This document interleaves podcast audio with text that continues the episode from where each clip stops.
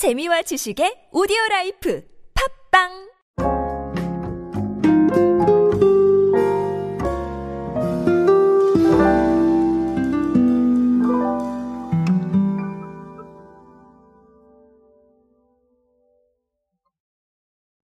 두부 같은 경우는 사실 우리가 가장 손쉽게 많이 활용하고 있는 그런 식재료죠. 저도 일주일에 한 두세 번은 먹는 것 같아요. 왜 그러냐면 두부만 먹지 않아도 사실 반찬으로도 뭔가 조림이나 이런 것들이 있고요. 아니면 찌개에 넣어서 먹거나 뭐 그런 상황들이 많죠. 그래서 이 두부라는 거는 참 정말 네, 이 식재료 중에 가장 대표적인 음, 식재료가 아닌가 싶을 정도로 어, 이런 생각을 해봅니다. 그런데 어, 단순히 두부만 있는 게 아니라 또 주부가 여러 가지가 있잖아요. 예를 들면 뭐 순두부도 있고, 네, 여러 가지가 있는데요. 이런 순두부가 요즘은 조금 변화를 시도하고 있다고 합니다. 도대체 어떤 변화를 시도하고 있는지 한번 알아보도록 하겠습니다. 안녕하세요 여러분 노준영입니다. 마케팅에 도움되는 트렌드 이야기 그리고 동시대를 살아가신 여러분들께서 꼭 아셔야 할 트렌드 이야기 제가 전해드리고 있습니다. 강연 및 마케팅 컨설팅 문의는 언제든 하단에 있는 이메일로 부탁드립니다. 자, 아, 요즘 굉장히 바쁘게 지내고 있습니다. 아, 여러분들 덕분인 것 같고요. 네, 더 바쁘고 싶습니다. 그러니까 자, 많은 강연 문의 부탁드리겠습니다.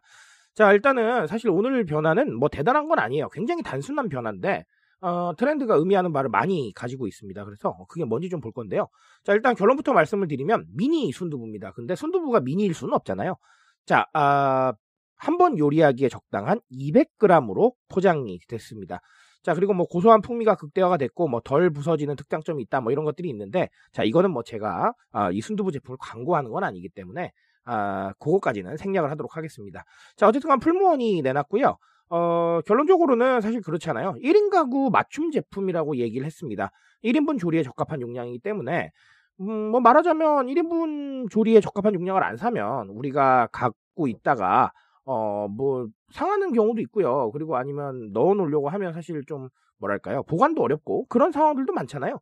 자, 그러다 보니까 아, 이 소비자 니즈가 변화가 됐다. 아, 이렇게 보고 아, 이런 부분들을 어, 냈다고 합니다.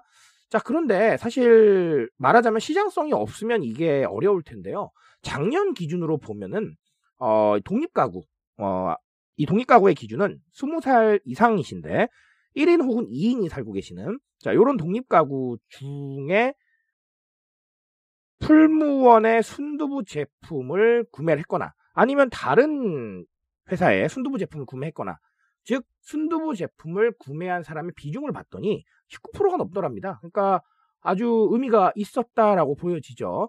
어, 무슨 말인지 이해하시죠, 그렇죠?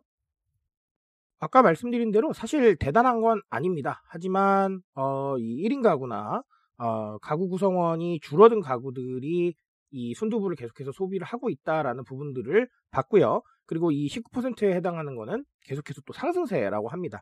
자, 그러니 맞춤형 상품을 안 할 이유가 없었다는 것이죠. 자, 아, 사실은 아까 말씀드린 대로 어, 계속해서 반복적으로 말씀을 드리고 있지만 너무나 새로운 아이디어는 아니에요. 하지만 이런 식으로 소용량, 대용량 이런 아이디어들이 굉장히 많이 나오고 있죠. 어, 그런 부분들은 사실 각자의 상황이나 니즈에 맞춰가는 소비입니다. 아, 우리가 맥주 같은 경우도 맞아요. 그렇죠? 소용량, 대용량이 있고요. 과자도 대용량, 소용량이 있습니다.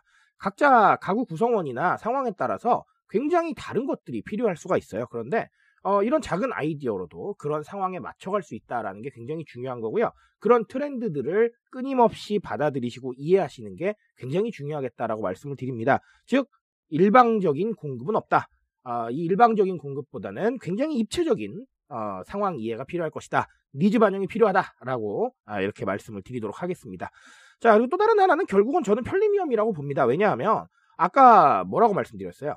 대용량을 샀다가 우리가 일반적으로 많이 들어있는 걸 샀다가 이게 남으면 보관도 어렵고 그리고 또 이게 보관하다가 잘못되면 또 치우는 것도 어려워요. 그러니까 가장 편리한 건 내가 먹을 만큼만 사는 거겠죠. 자, 그 부분에 착안한 게 이런 트렌드다라고 보시면 되겠습니다.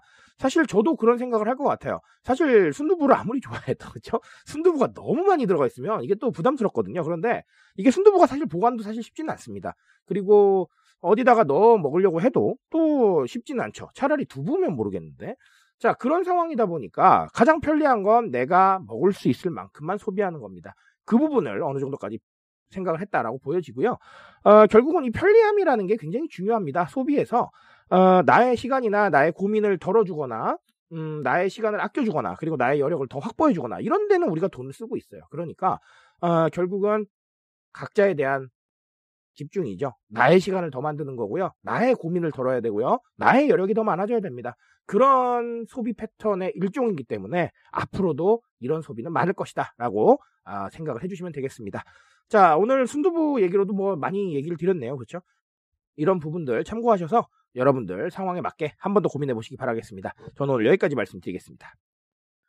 트렌드에 대한 이야기는 제가 책임지고 있습니다. 그 책임감에서 열심히 뛰고 있으니까요. 공감해 주신다면 언제나 뜨거운 지식으로 보답드리겠습니다. 오늘도 인싸 되세요, 여러분. 감사합니다.